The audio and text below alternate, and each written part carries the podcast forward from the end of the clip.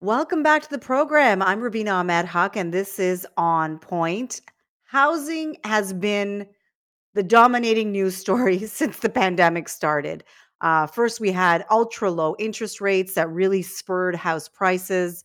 Uh, we've seen prices come up about forty-six percent on average since the beginning of the pandemic till now. Uh, we're seeing prices now cool because of those interest rates coming down.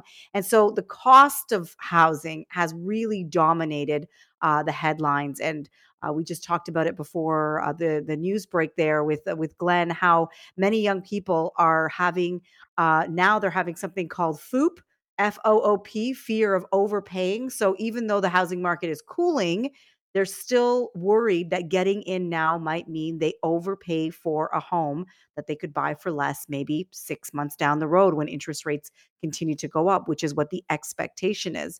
But there's another uh, part of this story that I don't think we're talking enough about. We're hearing now that eight hundred thousand homes in Canada are housing more people than they are suited for. So say it's a two-bedroom apartment and you have eight people living there, or it's a three-bedroom house and you have more than what should be really in that home living there. When you think of a three-bedroom house, you might think a family of four. What if it was a family, uh, two families of four, you know, sharing all the facilities, sharing the cost of the mortgage, uh, really speaking to the fact that housing has become so expensive that people are finding smaller and smaller ways to live. Live and uh, really denser ways to live too, by maybe uh, sharing the expensive expenses rather with more people. Someone who knows more about real estate than I could ever know is Romana King. She's Finder's senior finance editor.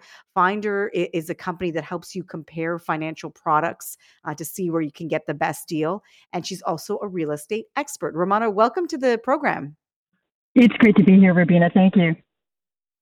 What's your reaction to this story that uh, a lot of uh, eight hundred thousand homes uh, are now what they call, uh, there's too many people or unsuitable for the number of people that actually live there? What's your reaction to that? Uh, can I say big sigh? I mean, it is a big sigh just because I don't think this is surprising to most people that look at the sort of trends that we've been looking at over the last few decades. We know that Canada's population continues to grow with immigration. There was a bit of a blip with the COVID uh, pandemic and, and everything sort of ground to a halt, both economically, health-wise, as well as immigration.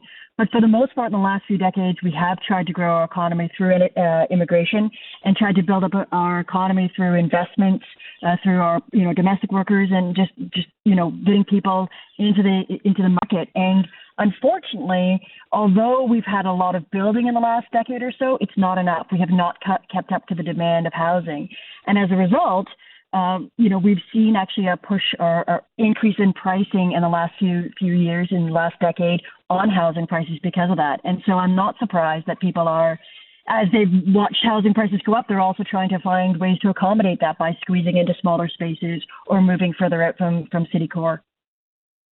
And these are numbers uh, out from Statistics Canada, so it's not some uh, you know survey that was done. It's it's official numbers from StatsCan uh, that look at homes and, and the situation of home ownership, and they are finding that more people are living under one roof uh, because of all the things that we've talked about. The the fact that housing is so expensive, uh, especially out west, and now they're saying in B C, for example, it's the most unaffordable unaffordable province to live in uh, because of the cost of housing, and that's a similar story uh, in Toronto around the G T A, where a detached home in Toronto is going for well above one point eight, one point nine million dollars. That's an unsurmountable amount for most young families. Um, what does this, what does, what signal does this send us for the kind of housing market we are now living in? Is this, are we going to be like a New York, especially the big cities in, in Canada, like a New York or a London, England, where, you know, we live in smaller spaces with more people because it's just so unaffordable to buy anything bigger? Absolutely. I think that we've been moving in that direction for quite a while. And I've, I've actually talked about how certain cities like Toronto or Vancouver or other areas where you see the large bulk of, of the people moving towards city core in order to get those high-paying jo- high paying jobs, these are cities that uh, that are going to have to examine densification. They're going to have to examine, you know, their building and their, their zoning laws and decide whether or not they want to, you know, ease the burden of housing and start making and, and implementing solutions or not. You made a really good point. StatsCan does do these official numbers, and that's a really powerful statement because it's looking at across Canada um, all the, the same metrics, and they're they're trying to assess based on the same criteria. But there's one thing that we forget is that StatsCan is often, you know, behind the times. They often are lagging. So what we're seeing when we're seeing this sort of shortfall in housing uh, from Stats Canada is we're not actually capturing this year or even last year where we've had an exponential increase in the number of people that are facing higher housing costs, higher living costs because of inflation. So it, I think that this is a problem, and I think that cities, provinces, and the federal government needs to look at not just housing affordability in terms of the cost of houses, but housing affordability in terms of access, in terms of uh, planning and zoning, building, uh, purpose-built rentals. Are we actually, you know, taking into consideration rent, people that want to rent forever, and the stability and security of renting forever? Yeah, um, it's real. That, that's a really good point that you make. This is the twenty twenty-one Canadian Housing Survey. It looks at uh, the situation of housing between twenty eleven and twenty twenty-one and how much it has changed. For example, it's, it's showing that currently in twenty twenty-one, sixty-six point five uh, the home ownership rate, how many people actually own a home in Canada, was sixty-six point five, and that household spending of thirty percent or more of income on shelter was twenty point nine percent in in uh, twenty twenty-one. So these are just, these are a lot of numbers, and sometimes they, we can get bogged down in them, but it, it does, you know, we, we, it is important to know that we don't have a snapshot of the last year, which has been one of the most interesting years in real estate, with the market peaking in February and now with it cooling so dramatically uh, in the fall. Um, I, I know that you don't give uh, individual advice to, to, to, to first-time home buyers, but if you were a first-time home buyer, Romana, what, what, what would you be doing right now uh, to get into the, the market? What, what kind of strategy strategies would you be using?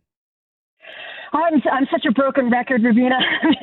I mean, my strategies are, are the same, whether it's a high price market or a market that's falling. And that's really, you shouldn't be ba- uh, buying based on the market. It's speculation. I mean, if I was to wait six months because I wanted to see where the market prices were going, I'm speculating on what's happening. I will say that if you are in the market and you want to wait because you think that you can afford a price increase, or afford higher prices because of uh, interest rates, but you can save up more money, then by all means, wait. But if you're in the market and, and you've made those decisions because you have stability of life, which means you want to set down roots, you're buying a, a home for a long-term investment, a long-term plan, then it's a good idea to buy on your budget. It's basically just make sure you don't buy too much home. You can afford that that that monthly payment, not just now, but five years from now when rents, you know, rates could potentially be as high or even higher. So my advice for, for anyone buying a home is to, as hard as it is, try and tune out the noise, but at the same time, make the best decisions based on the noise. You know, we want to make the best decisions. We want to get the best rate. Comparison shop your, your mortgage rate the hardest you possibly can.